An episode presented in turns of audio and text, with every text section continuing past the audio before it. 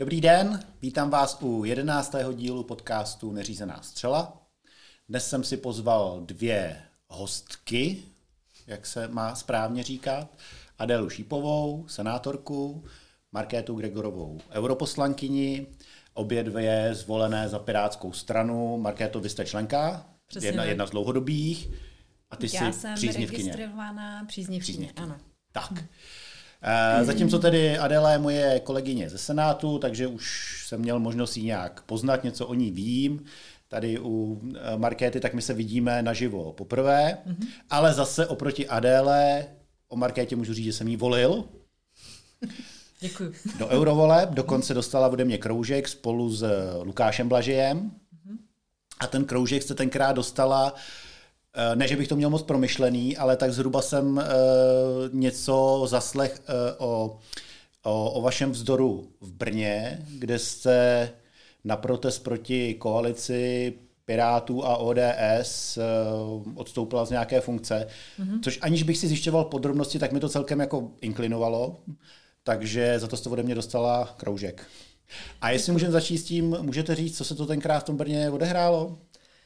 Můžu, i když je, je to už teda docela historie, ale uh, šlo o to, že uh, jsme tehdy uvažovali o koalici s ODS, poté to tedy, co uh, vlastně ANO uvažovalo o koalici s ODS a následně se to i díky nám a hlavně díky KDU nějakým způsobem rozpadlo.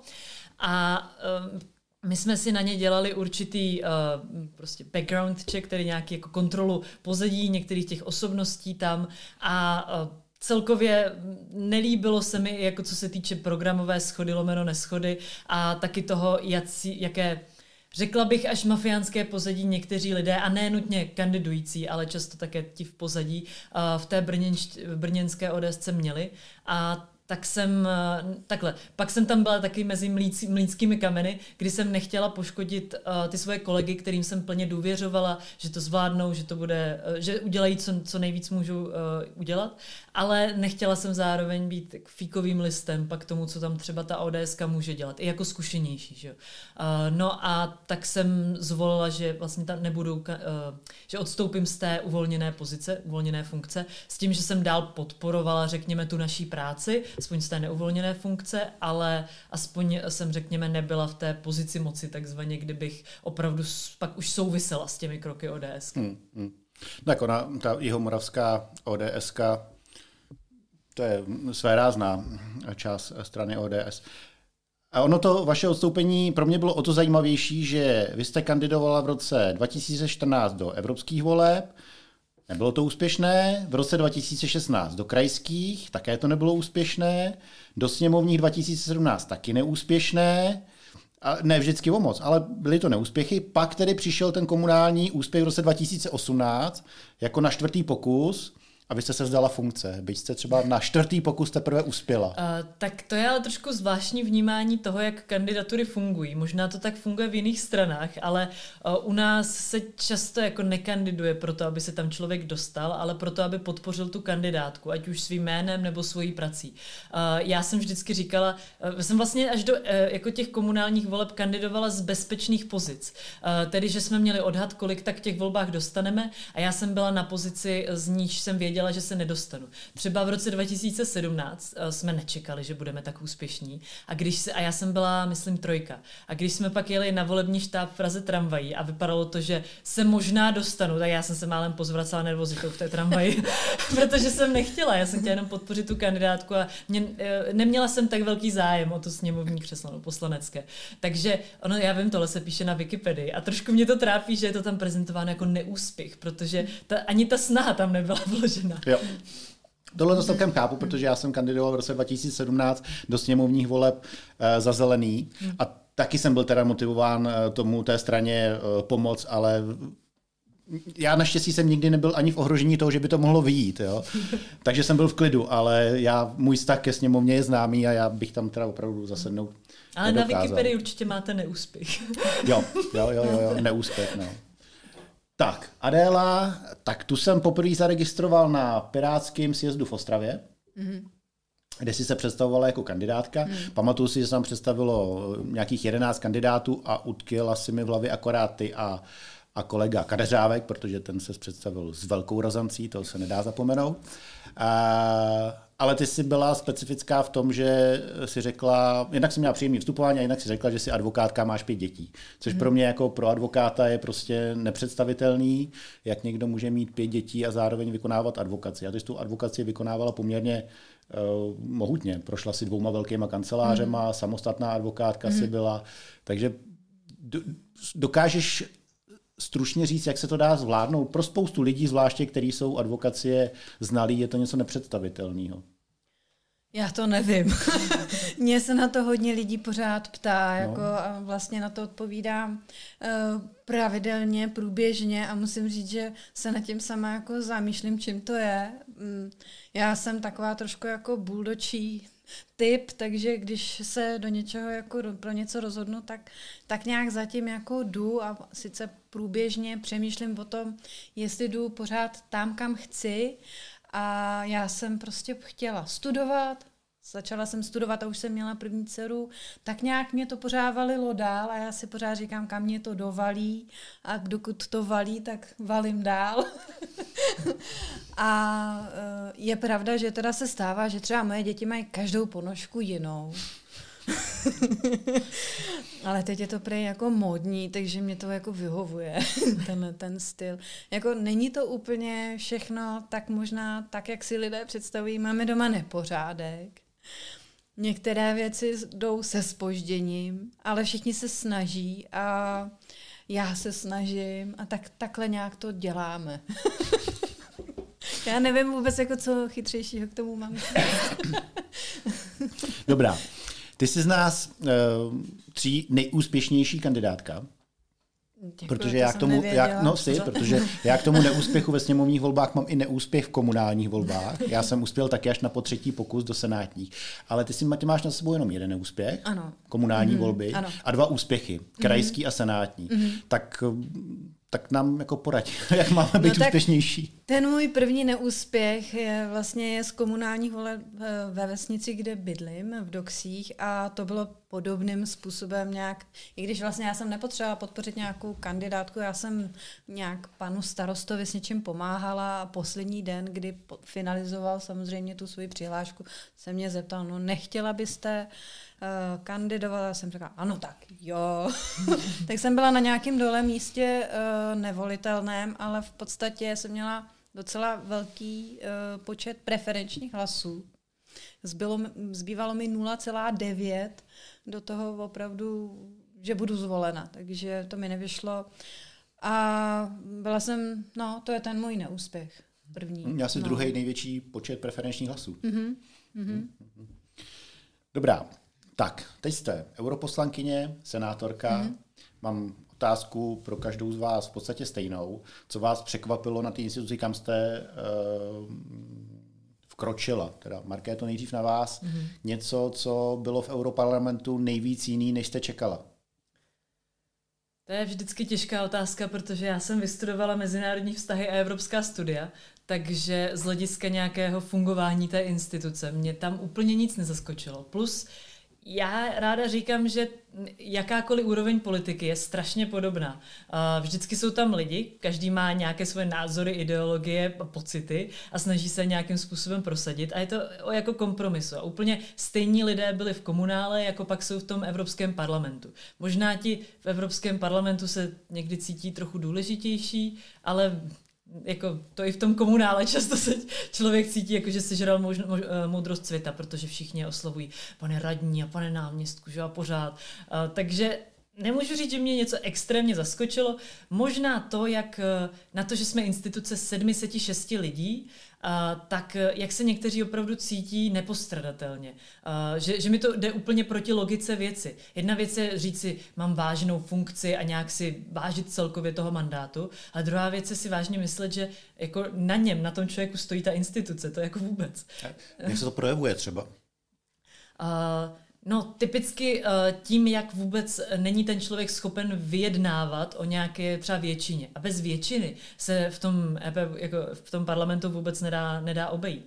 Myslím si, že když je to třeba na tom komunále, tak se ještě dá jít, eh, dá, dá něco obcházet nebo nějakého úředníka nějakým způsobem přesvědčíte a pak, eh, pak si uděláte někde kamarády a, a jde to tak nějak jako samo, ale v tom parlamentu každé téma na každou věc, každou legislativu si potřebujete najít novou většinu, protože to není jenom o těch frakcích, ale i o tom, že národní strany můžou mít vlastní uh, vize a tak. A i individuální poslanci to můžou vidět jinak.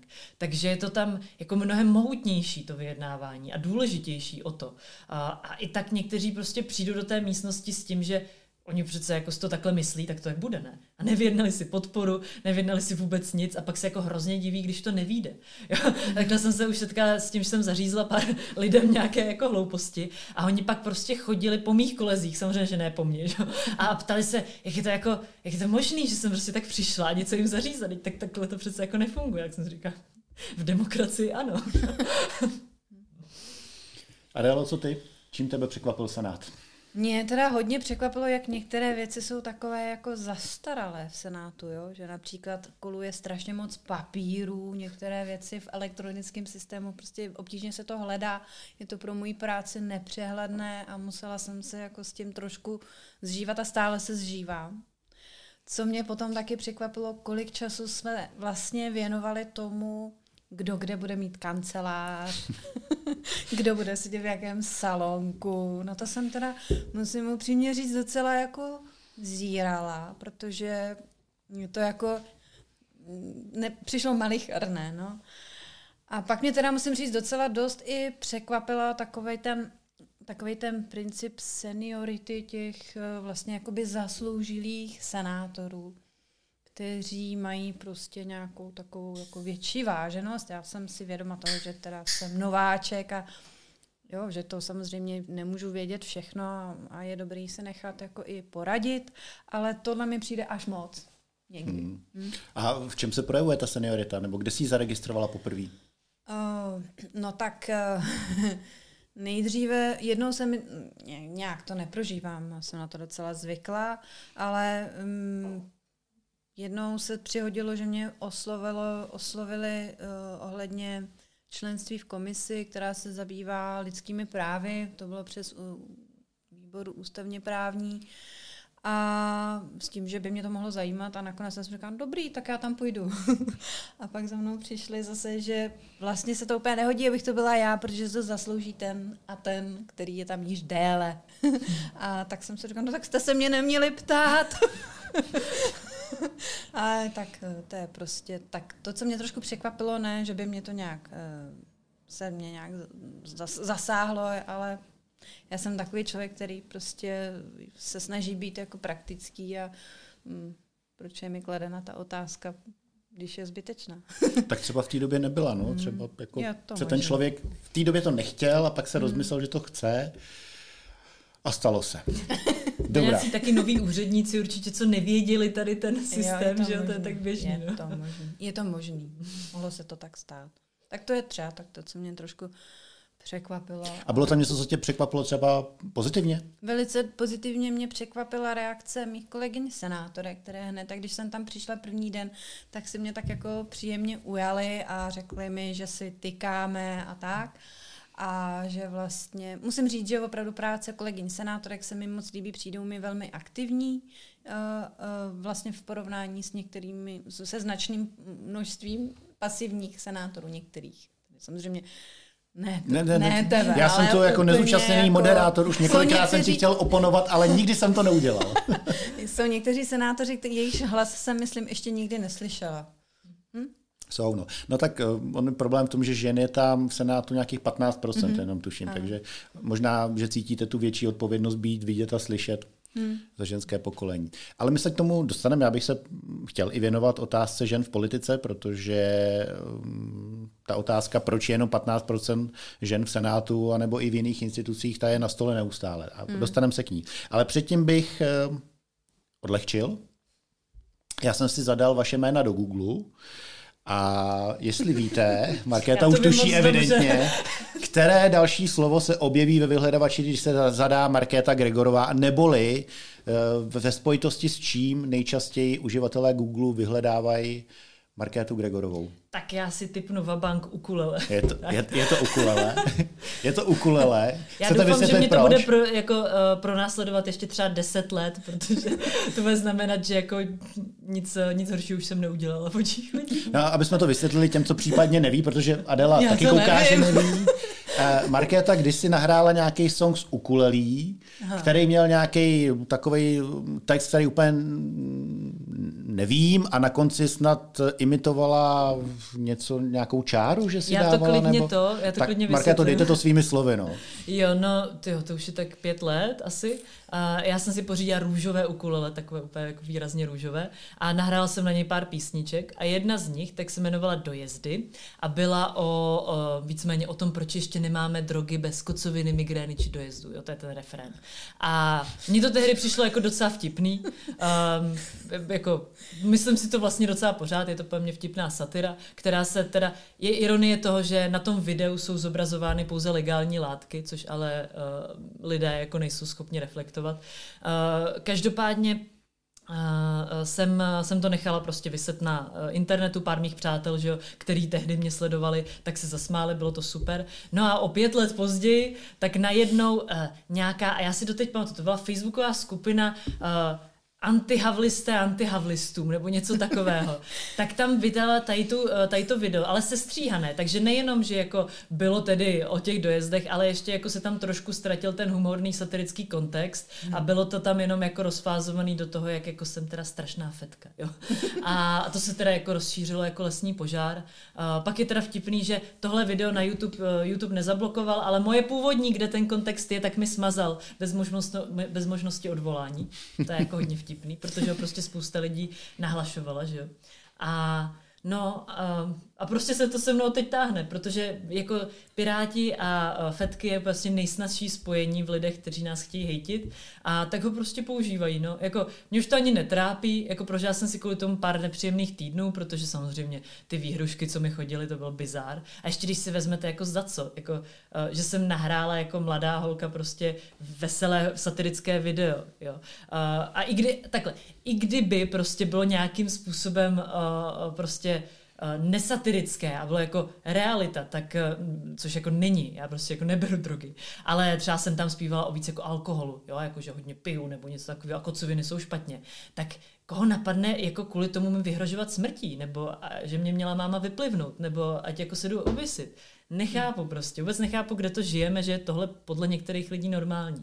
Jo, kdyby mě nenáviděli za moje politický názory, jakože vy tady třeba chcete ty migranty, což úplně není můj názor, ale jako uh, tady ty věci, tak ještě jako chápu, že je tam ta ideologická politická nenávist. Ale za hudební video, který je humor, tak máme jiný smysl pro humor, ale nemusíte mi přát smrt, ne? Já, já si myslím, že aspoň teda moje sedmiletá zkušenost v politice říká, že to jsou lidi, kteří budou vyhrožovat smrtí a urážet absolutně za cokoliv. Hmm. Já to vnímám, že oni to mají jako nějakou svou životní potřebu, prostě brouzat po sítích a vyhrožovat a urážet a jakákoliv záminka je jim dobrá. Hmm. Už tady vůbec není co bylo podstatou to, ale je to prostě určité malé procento lidí, malé. Ty lidi se pořád opakují, když to potom si člověk sjíždí.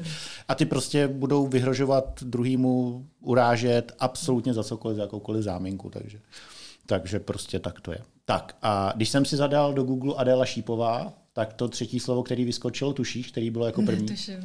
Manžel. Aha. To je zajímavé. No. No, uh, tak to jsem se znamená chtěl... co teda? To znamená, že lidé hledají jako nebo co to vlastně znamená, že to No já jsem, nad tím, já jsem nad tím přemýšlel a vlastně, když jsem si tak rekapituloval a i když jsem si pouštěl některé hmm. tvé rozhovory, ty si vlastně o manželovi nikdy, nikde nemluvila. Mluvíš o rodině, hmm. o dětech, ale vlastně manžel je takový Kolombo, tak jsem, se, tak jsem se, pan Kolombo, tak jsem se chtěl zeptat, protože jsou politici, kteří svoji rodinu nebo své partnery vůbec jako netahají do mediálního hmm. prostoru, někteří naopak se s nimi neustále fotí a líbají pod rozkvetlým šeříkem tak eh, to, že vlastně nevíme nic o tvé manželovi, je to schoda náhod nebo je to tvůj zámysl? No tak je to prostě moje rozhodnutí, kdy jsem se rozhodla právě nejít tou cestou polipku pod třešní a tak, protože mi to prostě není příjemné a tak nějak to mám dáno z rodiny a určitým způsobem si potřebuju svoje soukromí uh, chránit. My jsme o tom vlastně hodně i mluvili doma, i děti nějakým způsobem zejména starší dcery mm, si nepřejí, abych jako o nich psala, no, i když tu a tam to teda musím říct poruším a pak si to musím doma hrozně žehlit, ale u, u manžela to prostě respektuju takto a on ani sám nemá třeba facebookový profil a, a já to prostě ctím. Hmm. Ale jako žije. Je na malinách, jak by řekl Zimmerman. žije. Dobře, tak.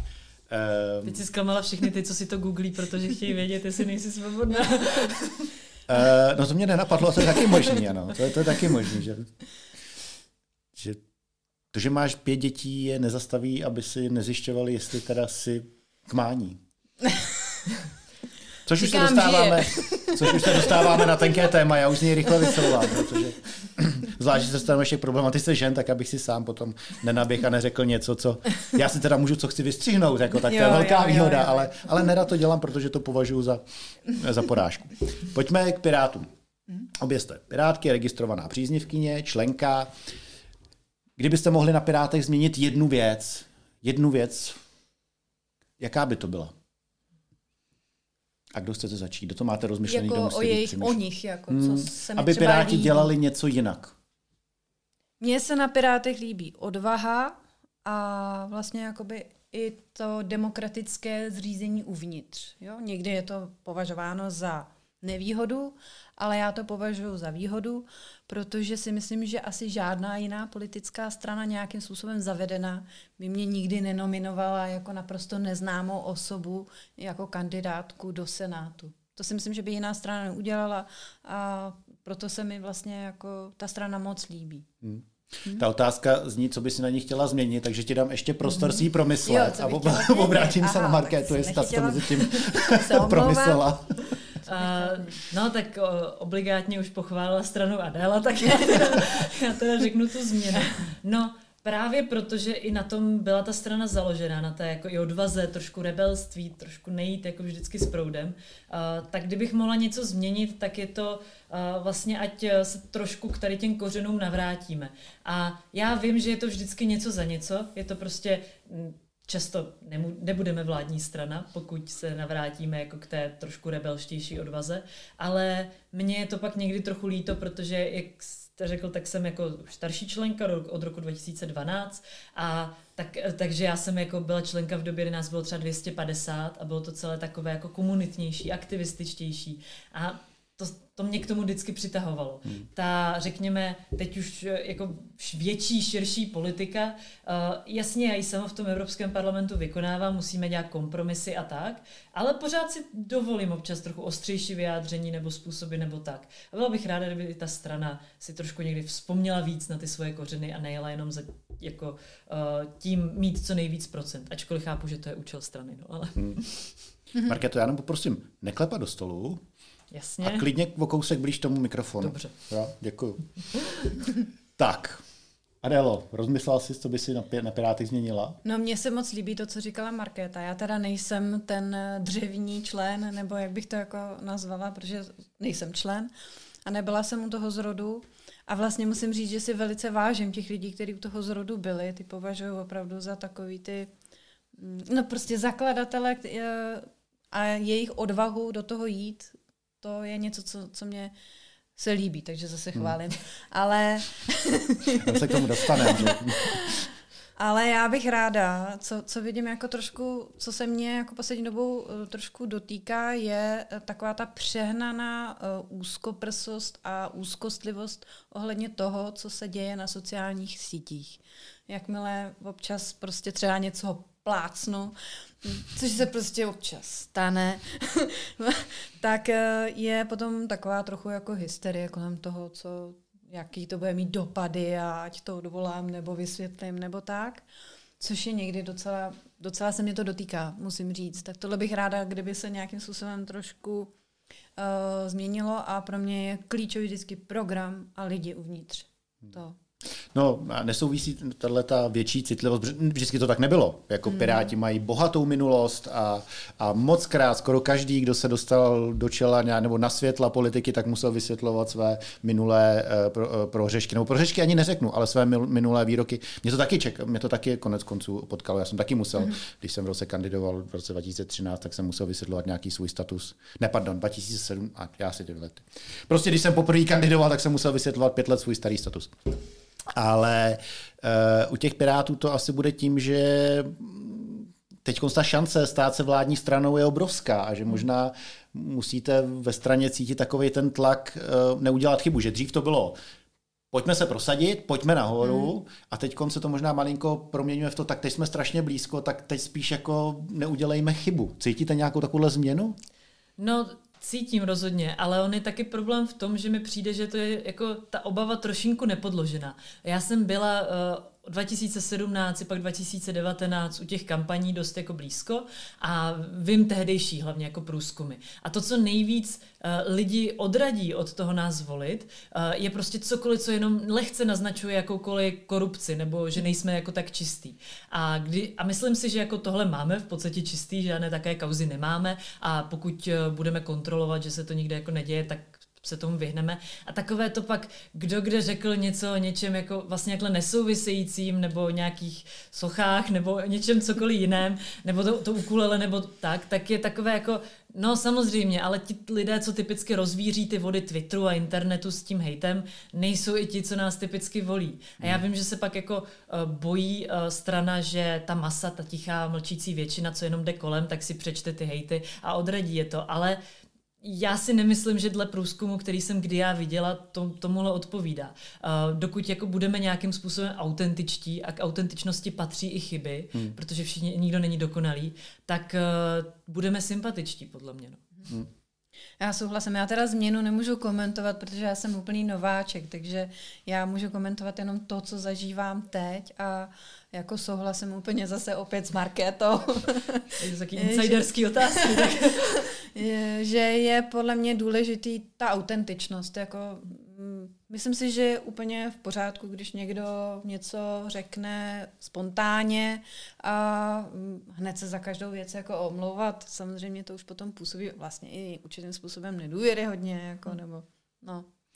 no, tak ono to asi nějakou zodpovědnost sebou nese, že se chystáte do vlády a pro mě třeba je to hodně eh, k zaregistrování na profilu Ivana Bartoše, kde některé statusy z poslední doby prostě píše budoucí premiér. Je, je to na tom vidět. Už to prostě není Ivan Bartoš eh, řekněme ten původní, já nehodnotím, co je dobře, co je špatně, ale ta změna, že už je tam vidět, že to píše prostě budoucí premiér, ta tam je patrná. Na druhou stranu prostě, pokud se asi z rebelské strany rodí strana vládní a přebírá zodpovědnost a všechno s tím spojené, tak asi nemůže zůstat úplně v původních mantinelech, hmm. kterých byla. Ale věřím, že se nějaký základní charakterový vlastnosti zachová. Tak já, já si hlavně myslím, že je plno pirátů a pirátek, který ani to, že budou eh, vládní stranou, nezmění jejich pojetí mm-hmm. politiky a přístupu k politice, takže, mm-hmm. takže tak. Takže si při nejhorším založí novou stranu. ne, dobře, to byl, to byl zlý humor a mluvám se své straně, mám jí stále ráda. No tak, pokud to strana vyhodnotí jako humor. A... no jo, vlastně ty mám zakázané, to je pravda. Já jsem taky dneska slíbila, že už nikdy nebudu vtipná. Svému Máme to těžký. Protože mají pak strašnou práci to vysvětlovat, co jsem měla na mysli. Tak pojďme, pojďme, pojďme, pojďme pryč o strany. Uh, pojďme znova zpátky k vám. Uh, co je těžké v současné politice, nebo do čeho se nikomu nechce, je definovat se na tom eh, pravolevém nebo levopravém vidění světa. Každý o sobě říká, že je střed, někdo je spravedlivý střed, někdo svobodný střed, ale v podstatě každý je střed. Dokázali byste vy říct, kde se nacházíte na pravolevém vidění světa? Nebo spektru? Já souhlasím s tím, že je to docela zastaralé dělení A uh, to, že typicky jako, si myslím, že z těch stran jako všech, hlavně ty Piráti se označují jako střed, je, že mají takovou hodně specifickou politiku. Já to, uh, já, já v podstatě odpovím, jenom jako hmm. rychle dám takový pěkný příklad právě z Brna, uh, kde, a teď velice jako zjednodušeně, jo, ale jsme řešili bytovou politiku. A jsou tam de facto dva přístupy. Nejdřív uh, dáte uh, tomu člověku byt a potom mu nějak pomáháte si najít práci. To je ta, řekněme, levicovější. A ta hmm. pravicovější je, nejdřív si najděte práci, práci a poté vám dáme byt. No nějakou dobu tam jela ta pravicovější, potom přišlo žít Brno a začalo tam tady ta levicovější. No a na konci se to celé vyhodnocovalo a zjistilo, že efektivnější, levnější uh, a dlouhodobější efekt má ta levicovější varianta. Jako uh, jsme tedy jako Piráti třeba, nebo prostě strana uh, levicový, pokud tu levicovou variantu podporujeme, nebo jsme středoví, protože jsme si vybrali něco na základě dat. Jako po mně to země nedělá levičáka, pokud se rozhodnu na základě dat, nebo pravičáka, pokud zvolím tu variantu variantu, která jako je pravicovější a dle dat jako funguje. A chápu, že lidi chtějí pořád slyšet spíš tu jako ideologickou rovinu. Hmm. Já jsem jako osobně spíš datovější člověk. Ale na ideologické rovině řekněme, že jsem nějaká nezadefinovatelná, protože jako chci vlastně uh, štíhlejší stát, ale chci, aby doopravdy bylo pomoženo těm, uh, kterým jako potřebujeme, aby bylo pomoženo. Což je zase sociálnější stát. A to je takové takže možná nejlepší je říct efektivní stát, který hmm. dokáže pomáhat a zároveň nebýt nabopnalej a dělat, eh, zasahovat lidem do života tam, kde není nutné. Ale efektivní stát, to je taky taká utopie momentálně, hmm. takže možná proto lidi potřebují pravici a levici, protože efektivní stát zatím neumí.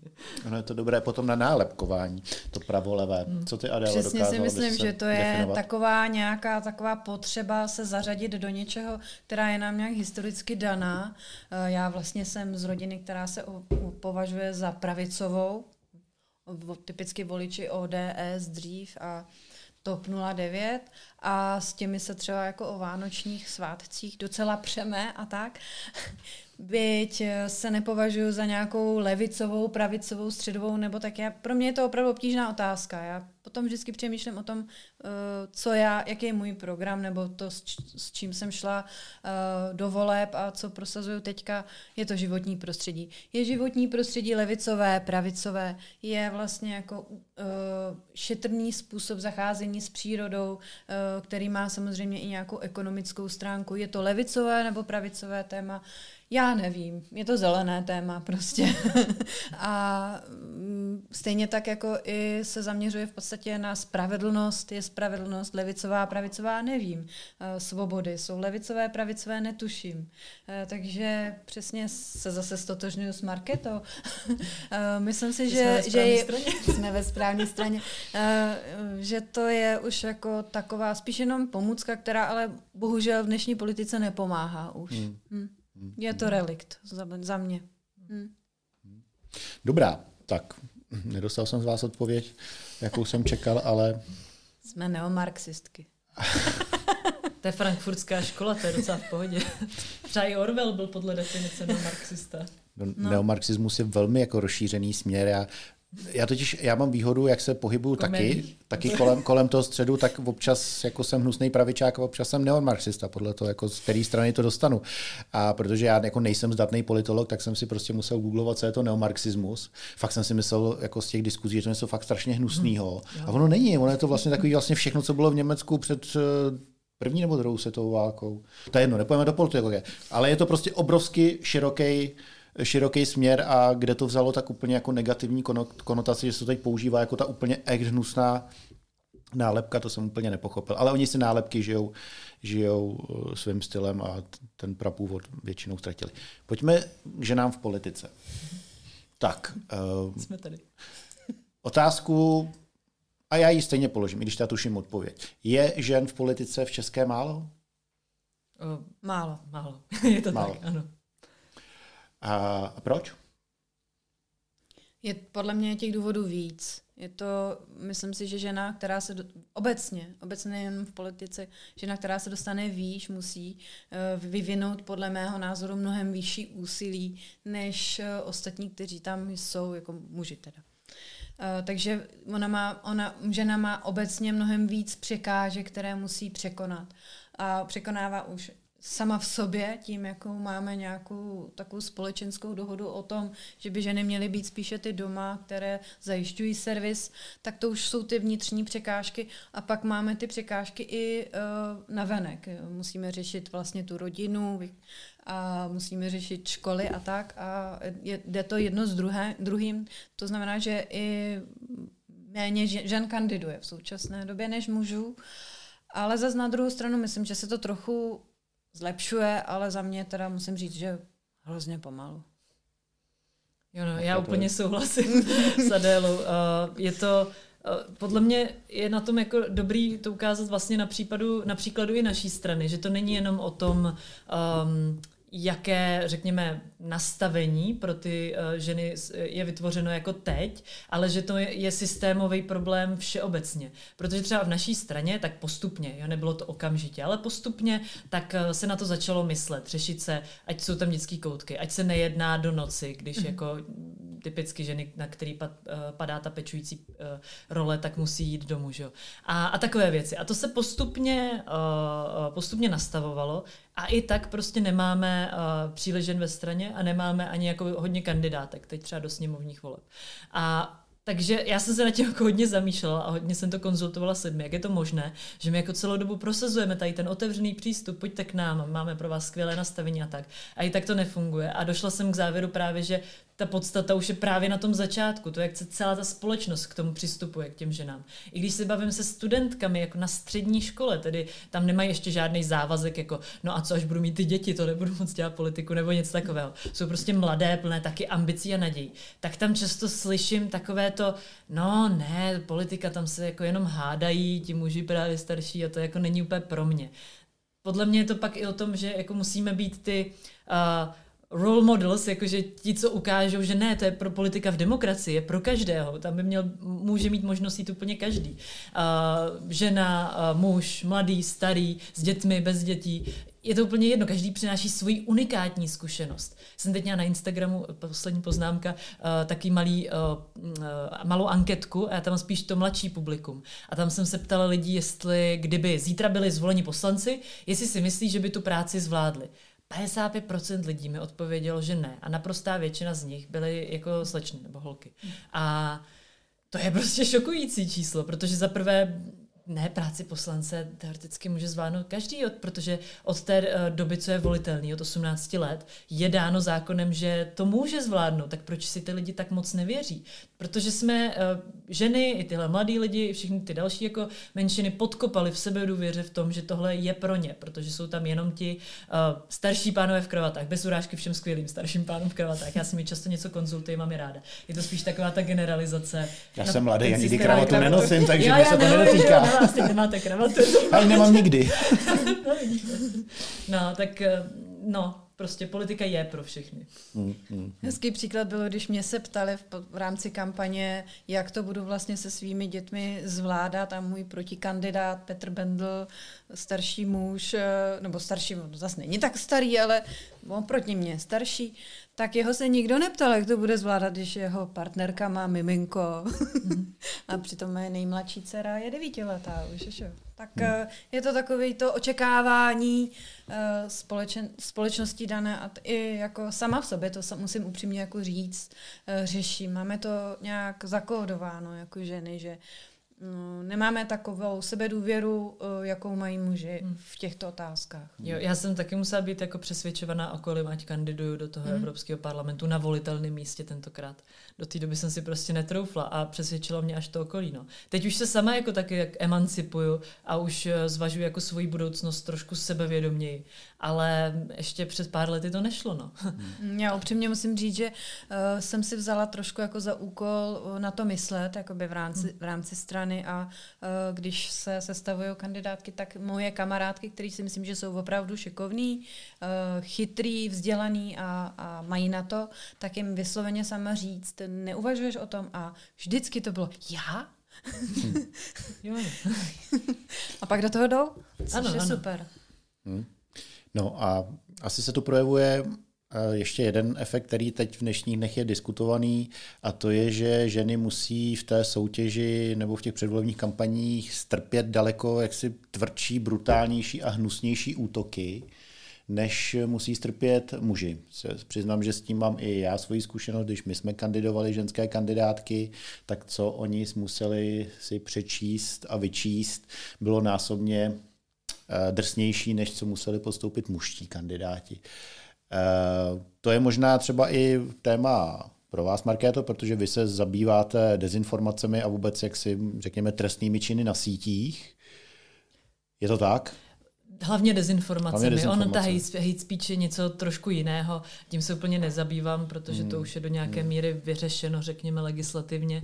Tohle podle mě není tak úplně otázka legislativy, protože jako zakazovat někomu se vyjadřovat, to jako ani milem nechceme, ale spíš otázka toho, co je normální v té společnosti a co mm-hmm. se mhm. jako normalizuje. Um, když to tak řeknu, uh, vlastně do doby třeba té uh, migrační krize v roce 2015, tak nějaké uh, xenofobní řeči o tom, no ať už na třeba Romy, anebo i na ty muslimy, anebo kohokoliv tmavší pleti, uh, tak byly docela hlasitě jako odsuzovány a média pak tahala takové politiky nebo lidi jako kanály jo, za to. Hmm. A po migrační krizi prostě se strašlivě normalizovala ta xenofobie a co si někdo dovolí říct o někoho prostě jiné barvy pleti. A takhle máme podle mě ještě pořád internalizovaný a normalizovaný, že uh, se takhle jako dá vyjadřovat o politicích nebo všeobecně o lidech, ženách a podobně. A um, jak tomu předejít, uh, to je asi běh na dlouhou trať. Nemyslím si ale právě, že legislativně, ale že o tom budou ti slušní uh, mluvit nahlas a říkat, tohle není v pořádku, uh, že takhle se o této ženě nebo o tomto kandidátovi vyjadřují. Ano, politik musí takzvaně snést trošku víc, to, to je samozřejmě realita, ale musí se nastavit jako hranice toho právě, co je, by mělo být společností ještě všeobecně přijímané.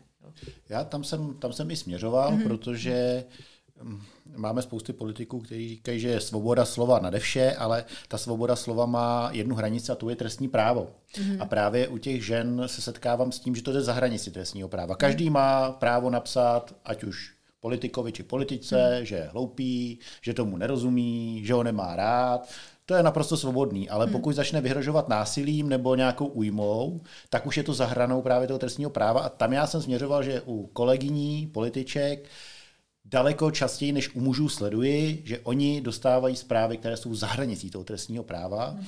A tam jsem vlastně i směřoval, že Marketovi se říkala, že to není věc legislativy. Já si myslím, že taky není, protože trestní právo přesně ví, hmm. co naplní skutkovou podstatu nějakého takového deliktu. Problém je, že kdyby to měla policie vymáhat všechno, tak v podstatě při současné kultuře na sítích nebude dělat vůbec nic hmm. jiného. A teď já přemýšlím, co s tím? Jak to, jak to zastavit, to stoupající násilí, verbální násilí na, na sociálních sítích? No já jsem těch útoků zažila poměrně dost, eh, právě třeba v souvislosti s migranty a tak. A je, není to příjemný, je to upřímně. Musím říct, že já mám teda, jsem v tomhle trochu jako nějakým způsobem možná odolnější a mé, moje okolí to zraňuje, upřímně musím říct. A mnohokrát jsem přemýšlela o tom, jestli se proti tomu nějak bránit nebo ne. Eh, je pravda, že politik musí sníst víc, a politička musí sníst ještě víc. A to mně přijde nespravedlivé teda.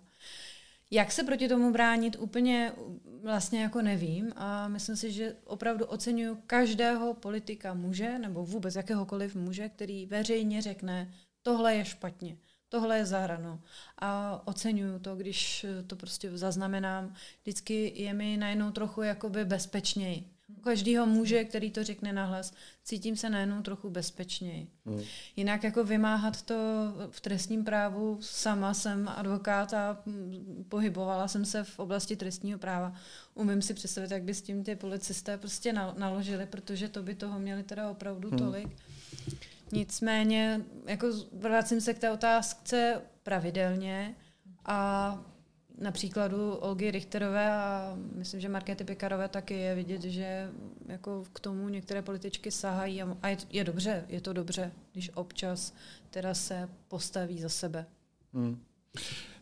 Já jsem taky pro, aby se to dělo, byť tím myslím, aby do toho ingerovali orgány činné trestním řízení, protože nemůžou v současné době tedy potrestat všechny, ale stanoví nějakou hranici. Hmm. Nějaký za kterou, výklad. Nějaký No. výklad, za kterým už to je trestný čin. A, a já si myslím, to jste říkala vy, Markéto, že ona část té populace, která i teď je agresivní, to pochopí, jo? protože jak jste mluvila o té změně, že mm, co, co si lidé nedovolili před eh, sedmi, osmi lety a teď si dovolí, eh, já si myslím, že můžeme pojmenovat, kdo je vyníkem toho, že eh, vůbec diskuze zhrubla. Já řeknu svůj návrh, vy se k tomu můžete vyjádřit. Já si myslím, že je to prezident, že prostě prezident Zeman je, jestli já mu něco nejvíc kladu za vinu, a to, že jsem v ústavní žalobě toho vymyslel spousty. Tak ale to úplně nejhorší, co si myslím, že jeho působení téhle společnosti dalo, je, že společnost zhrubla, zvulgarizovala a že prostě z agrese z verbální agrese se stal standard, protože, hmm. protože každý si řekne, no když můžete nahoře, tak proč bych nemohl já? On ukazuje, co je normální. To souhlasím, teda musím říct, že ta hrubost a bulvarizace vůbec, nebo vulgarizace ve společn... v prostoru mediálním je se strašně moc jako prohloubila. Moc mě to mrzí a denně na těm, jako hmm. musím upřímně říct, přemýšlím a myslím si, že to by se právě v nějakých 90. letech, jako by to nebyla jako dokonalá léta, tak zrovna v této oblasti by se tohle to nedělo. Hmm. Mrzí mě to moc. Je to, je, je to prostě asi také jeho vina. Hmm. Nejen jeho vina tedy, ale zásadním způsobem si myslím, že se na tom podílí. Hmm.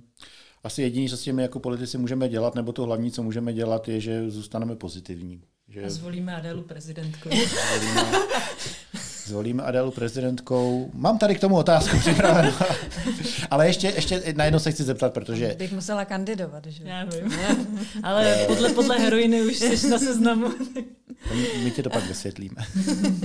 Ale ještě jednu otázku k ženám v politice, protože vždycky, když se mluví o tom, že ženy někde nejsou, tak hned druhá otázka přichází kvóty. Je to něco, co ženám může pomoct a je to něco, co vy osobně jako ženy byste chtěli, aby v politice byly kvóty na účast žen na kandidátkách nebo v ústavních orgánech?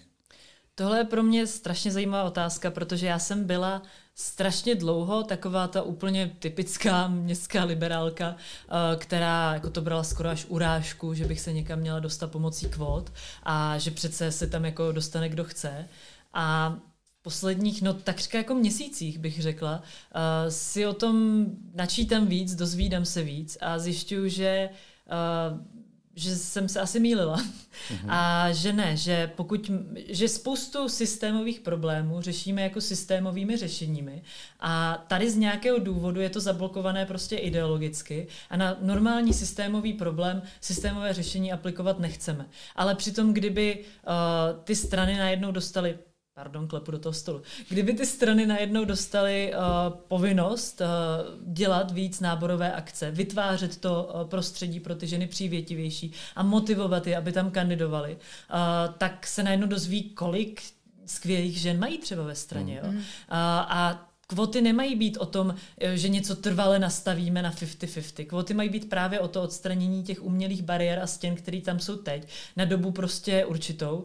A za nějakou dobu velice pravděpodobně a dle zkušenosti z jiných zemí, tak už nejsou vůbec potřeba, protože ta, ten systémový problém je odstraněn příčina. Hmm. Takže já teď spíš eh, zastáncem kvot jsem. Nemám to ještě úplně promyšlené, protože zatím jsem si došla ve vlastním jako narrativu jenom do úrovně uh, asi je to řešení a to už je pro mě samotnou velký skok, uh-huh. uh, ale v, jako řešení to vnímám. No.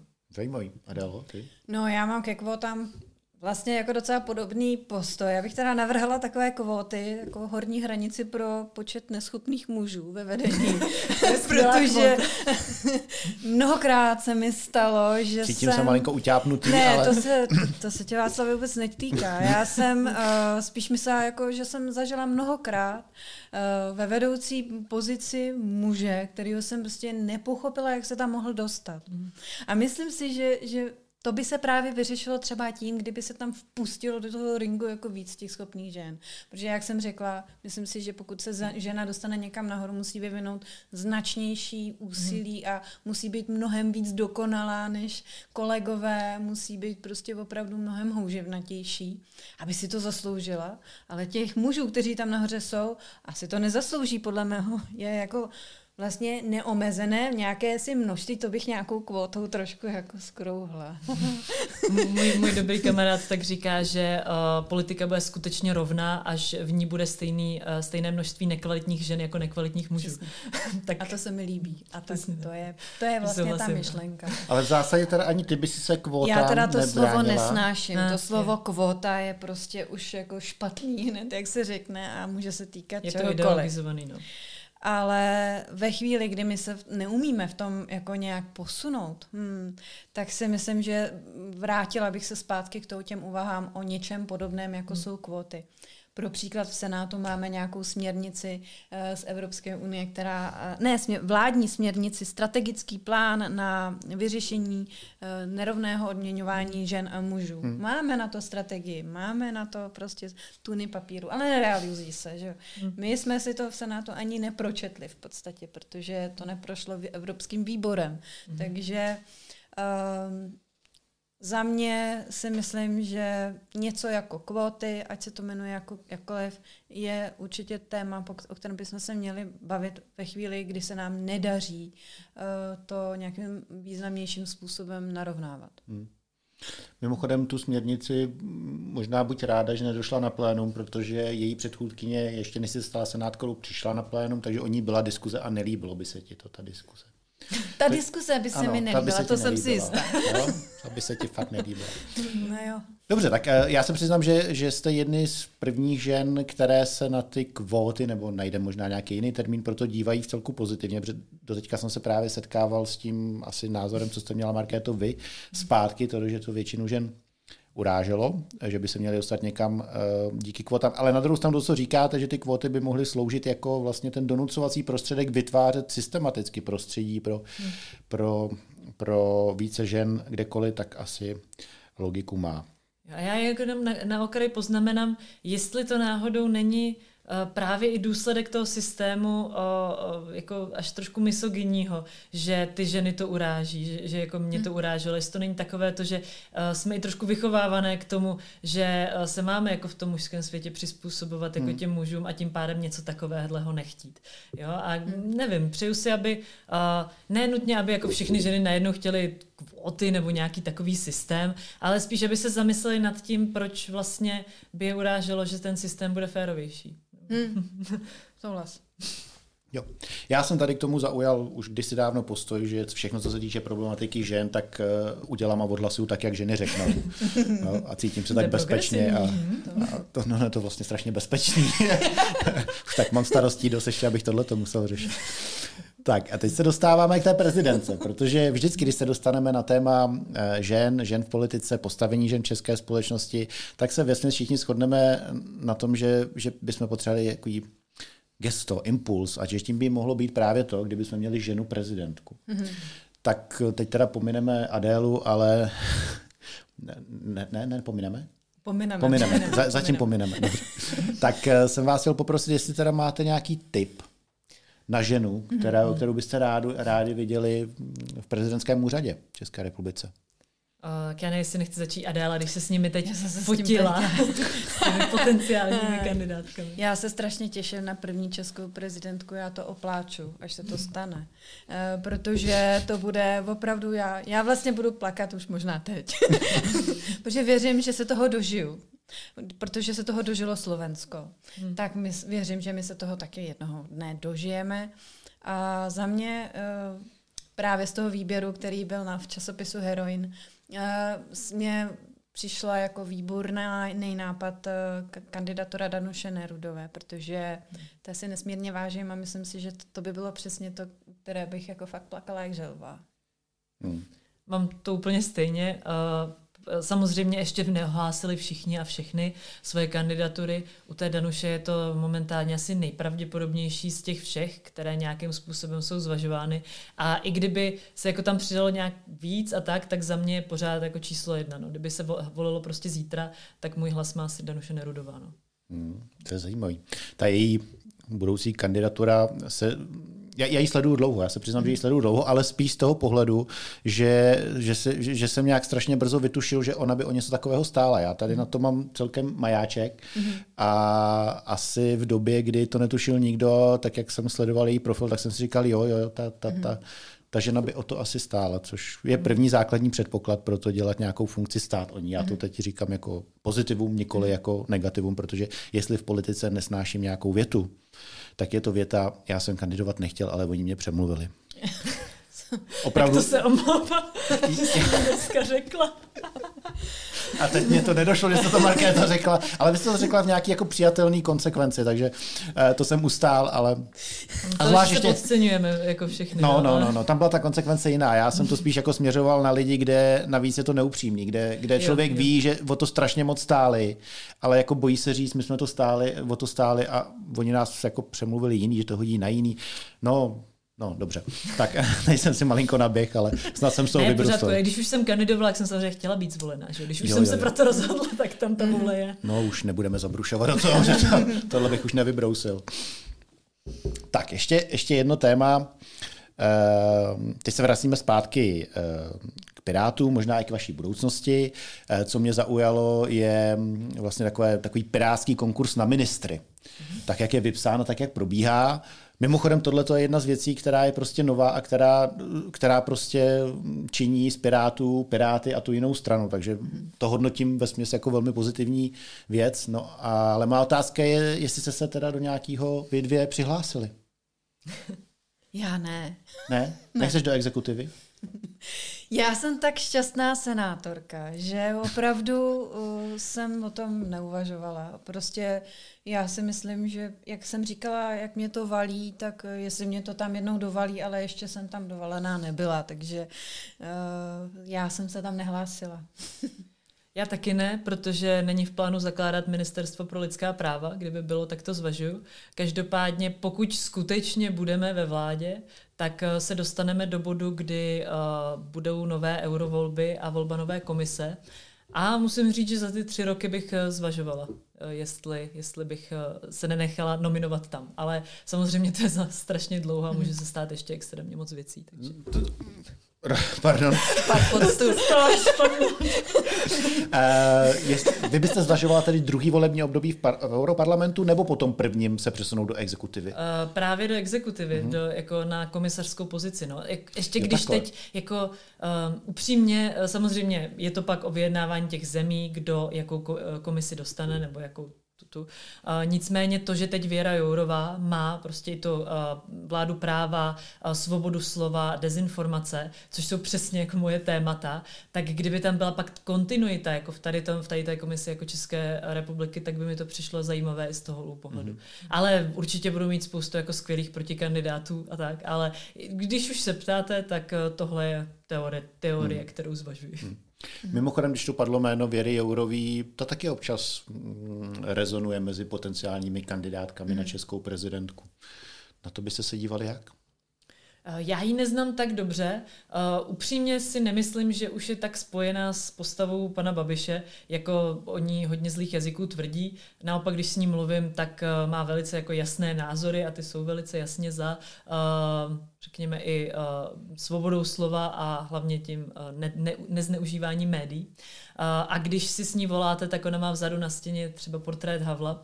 A všeobecně si myslím, že bych se s ní shodla na množství věcí. Neříkám, že by pak měla můj hlas, ale ani si nemyslím, že by to byla nějak jako strašlivá volba nebo tak něco, protože mm. rozhodně si nemyslím, že je ovládaná Babišem. Mm. Mm. Souhlasím, já si myslím, že by určitě byla jako důstojnou, mm. repre, jako důstojnou prezidentkou, že by to zvládla dobře a jo. Mm. Já nevím, jestli bude kandidovat. Já taky Otázkou ne. je, jestli není trochu jako pro, už pro voliče jako odtržená, ale no, hmm. šlo by to. Hmm. Dobrá, tak a pojďme k říjnu letošního roku, kdy teda se k němu všichni upínáme uh, možná rychlejš a rychlejš. Jaký by pro vás byl ideální výsledek říjnových voleb? Já se toho trochu bojím, protože Příští vláda, to teda musím upřímně říct, to bude mít nesmírně těžké. Prostě stav veřejného rozpočtu bude, je hmm. katastrofální. A za mě teda získat tu vládu je danajský dar. A za mě samozřejmě ideální, aby Piráti samozřejmě vyhráli v koalici s starosty maximálně, třeba aby měli třeba 40%, ale to je samozřejmě nereálné, ale uh, budu se snažit i nějak podpořit uh, svoji svoji asistentku, aby se kam, kampani, aby bylo poslanců co nejvíc. To je, jako já nevím, co si mám nic víc přát. Přála hmm. bych si prostě volební úspěch Pirátů a starostů maximálním. Hmm. Hmm. Já jsem, já jsem možná směřoval spíš tomu povolebnímu hmm. uspořádání, protože to bude poměrně složité s ohledem třeba na vztahy Pirátů a ODS. Eh, ale ještě než se k tomu dostanu, tak eh, možná tady u Markéty bych využil toho, že ona nebyla úplně nadšená ze spojování eh, starostů a, Pirátů v předvolební koalici. To přesvědčení trvá, nebo už se to třeba změnilo v důsledku toho, jak se to vyvíjí? Hmm, neřekla bych, že se to úplně extrémně změnilo, protože uh, v ty moje výhrady nebyly založeny eh, na některých jako praktikalitách a konkrétnostech, ale spíš na celkovém dojmu z toho. Eh, to ale neznamená, že je nepodporuju a že si taky nepřeju, aby měli co nejvíc hlasů v těch volbách. A to především proto, že čím dál tím víc, a já nevím, jestli je to realistické, jo, ale čím dál tím víc slychám hlasy, že tedy Zeman prostě nominuje uh, nejsilnější stranu, která jde samostatně, to tvrdí, takže že by nominoval ano, ať skládá vládu. A uh, slyším hlasy, že to s nimi chce jako skládat ODS. Mm. A to je teda povolební uspořádání, co by se mi vůbec nelíbilo. Mm. takže samozřejmě Pirát stanu přeju jako co nejvíc uh, jak hl, jako hlasů, tak i pak vlastně možností pro koali, různé koaliční vyjednávání, které nějak rozumné, reflektuje programy těch stran a tak. Jako jak říkala Adéla, souhlasím s tím, že je to naprosto danajský dar, teď jako po pandemii přebírat vládu, navíc po té vládě, která tam působila doposavať a nadělala tam velkou paseku. Ale uh, věřím, že pokud se stavíme kvalitní koaliční partnerství, tak eh, že z toho jako společně nějak vyjdeme. Určitě se šrámy, to, s tím hmm. se počítá, ale, ale vyjdeme a hlavně to je důležité i pro jako občany, no, ty, jako prostě uh, České republiky. Není to jenom o těch stranách, jo? I kdyby jedna měla zaniknout, protože se na ní všechno svede, a já doufám, že ne, ale to, hmm. tak dokud to aspoň bude znamenat, že ale uh, se v České republice všechno nějak normalizovalo, neumírají nám lidi na ulicích a uh, jsme a nepaktujeme se s Čínou a podobně uh, z hlediska nějakých obchodních dohod, tak si myslím, že to je dobře. Hmm. Možná vás překvapí, že um, koalici ODS a Eh, ano, si třeba nepřeje ani Miroslav Kalousek, který tady v tom podcastu byl. A on si nyní nepřeje z toho důvodu, že v příštích volbách by Piráti udělali 40% plus. Protože on říká, že... Počkej, takže si mám začít přát.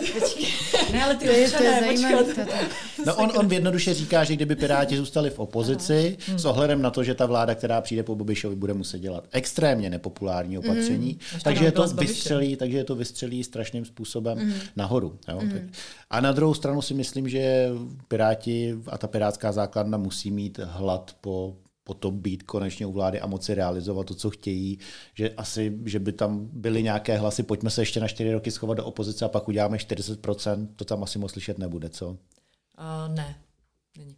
Já jsem to taky nezaznamenala. No, já si to ale... nedokážu představit, že by někdo takhle uvažoval. Takže uh, Miroslav Kalousek tady říkal, že vlastně ty demokratické strany jsou odsouzeny k tomu, odsouzeny k tomu se spojit. Mm-hmm.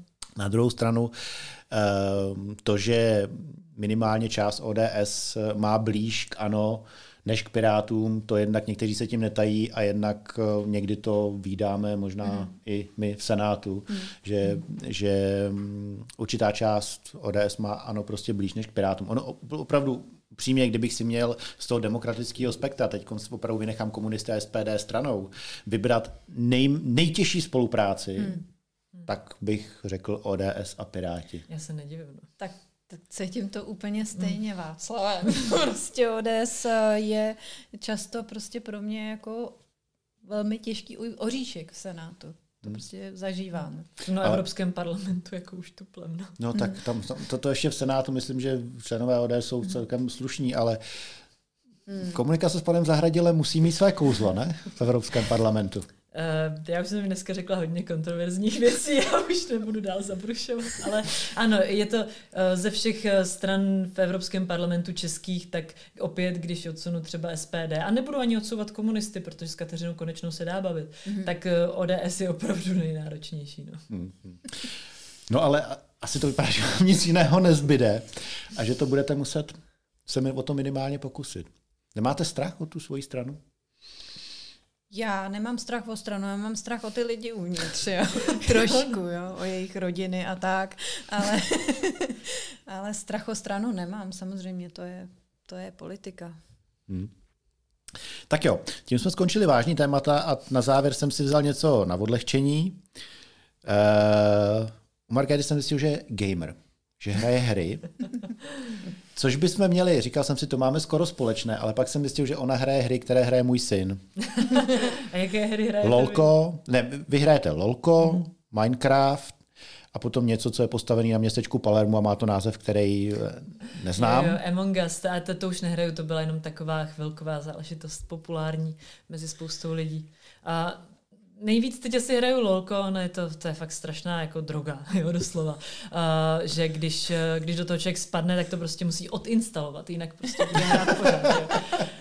Um, a ještě mám tedy jako uh, partnera, který, uh, který právě taky rád hraje, takže takhle často spolu trávíme čas, když nemáme jako spolu čas trávit celý den, ale prostě 20 minutek popovídáme si přes, uh, přes jako Discord, což je takový jako uh, četovací zařízení a, a zahrajeme si u toho. Je to takový, uh, říkáme tomu quality time, prostě, že společně trávíme nějak kvalitně čas v dnešní době, kdy často mm. jako nejde se úplně často nějak výdat nebo, mm. nebo tak. A uh, no pak co zrovna jako vyjde, nebo jaké hry jsou k dispozici. Nejradši hraju ty i kooperativní, no. Teď mm. hodně s přáteli hrajeme Valheim ještě. Mm-hmm. Teď hodně populární, tak nevím. Doporučuju. No. Nebo synovi, do, doporučuju. Uh, syn, jo, ten, ten tam na tom vysí a hraje to dobře. Mně jako starý generaci právě tam ty ostatní hráči vadí, jo. Protože já, já si to chci dělat po svým. Já si tam chci sám skládat ty čtverečky a sám si posouvat tu armádičku a, a když mám chuť na kafe, tak si chci jít na kafe a ne, že se vrátím s kafem a jsem mrtvej, protože mě prostě jiný úplně vybílí, jo. Takže Rozumím. já jsem na tohle stará generace, já tak civilizaci si tam hezky no, budovat. Já, já jsem jako extrovert, který teď hodně v pandemii a lockdownu trpěl uh, absencí prostě kontaktu a to jak toho pracovního, kdy se pohybujete v té budově parlamentu a je tam pořád ten ruch, tak uh, osobního, jakože můžete zajít do kavárny, do hospody, hmm. do kavárny, do hospody a podobně. A uh, tady to byla aspoň trošku záchrana jako mojí psychiky, protože jak myslím si, že hodně extrovertů takhle začalo trpět a hry jsou jako strašně skvělý nástroj, jak eh, se skontaktovat s těmi svými kamarády a je to nenásilné, protože když si jenom tak zavoláte, tak na sebe za chvíli už jenom tak koukáte, protože mm. je to 2D, mhm. není tam ta, ta prostě, eh, jak to říct, no, ta osobnost v tom, jo. Takže ty hry jsou jako super prostředník pro nás, nebo he extroverty. Mm. No, mě tam překvapila i otázka, kterou jste dostala v tuším v prostoru X, když jste se tam o tom bavili, tak eh, Česmír Strakatý se jmenuje, že abych mu mhm, nekomil mhm. jméno. Vlastně se jakoby podivoval, jestli politik může hrát hry, což mně přišla úplně jako otázka mimo mísu.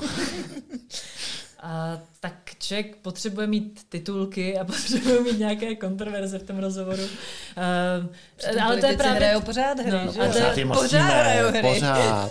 A to je to, o čem jsme se bavili, že uh, uh, symbol politika je nějaký ten seriózní člověk v tom hmm. obleku a pak si tam spousta lidí neumí představit někoho, kdo je prostě jenom člověk a je úplně normální a dělá normální lidské věci a má třeba život. Jo? Uh, myslím si, že politika, uh, že když se člověk stane politikem, tak v určitý moment na něj začne být trochu tlak být politikem 24-7. A to mm. znamená jako pořád mít tu masku mm. politika a vůbec nedat najevo, že jsem třeba i jako člověk nebo mám nějaký mm. život. Uh, tak to jako vůbec nepodporuju. No. Radši mm. budu úplně jako ukazovat jenom svůj život a, a snažit se ostatní přesvědčit, že to je normální. Jo, já, já tady to strašně podporu a souhlasím, proto já třeba na svém profilu Právo s láskou Facebookovým, kde řešíme spousty politiky, tak pravidelně jednou týdně je tam status v houbách. Mm. A, a mají velký úspěch, jako, protože je to prostě něco, něco normálního a já ho kolikrát píšu radši a s větší láskou, než, než status o izraelsko-palestinském konfliktu. Byť by se očekával od politika přesně to druhé. Adelo, tvůj relax je kolo a já příroda. Já jsem zase introvert, jo. I když možná to někdy tak nevypadá, ale já potřebuji být jako sama se svojí hlavou, která je a mě pomáhá kolo. Opravdu vyjet prostě někam. A třeba i do krajin, které se můžou někomu zdát nezajímavé, tak eh, se mně vždycky zdají hned. Vidíš prostě dům z jiné strany, než když jedeš autem. Eh, prostě krásný ovocný sad mě neskutečně potěší.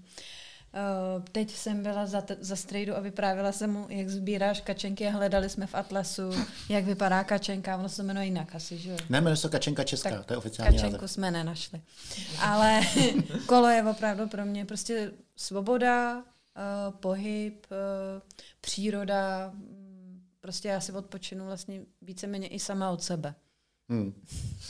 Tak aspoň na závěr jsme našli něco, čím se lišíte. Jedna jste extrovertka, druhá jste introvertka. Hmm.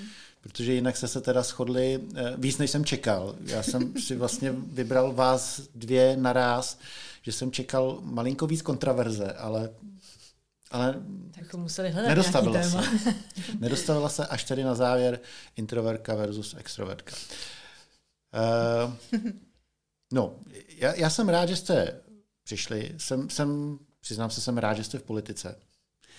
Uh, taky bych chtěl víc žen v politice.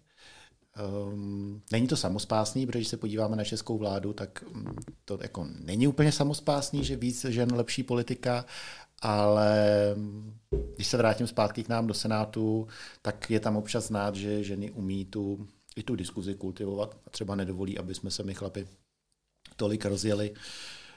Uh, takže jak jsem tu říkal někde před 15 minutama, až se shodnete na tom, co můžeme a máme udělat pro to, aby bylo víc žen v politice a jak jim pomoct k rovnému postavení ve společnosti jako k takovému, a to zejména ve smyslu odměňování za práci, protože tam já vnímám, že máme absolutně největší dluh, tak já to odhlasu a odmávám. Tak fajn. Děkuji vám, že jste přišli a ať se vám oběma daří. Díky, díky za pozvání. Hm? Mějte se, naschledanou.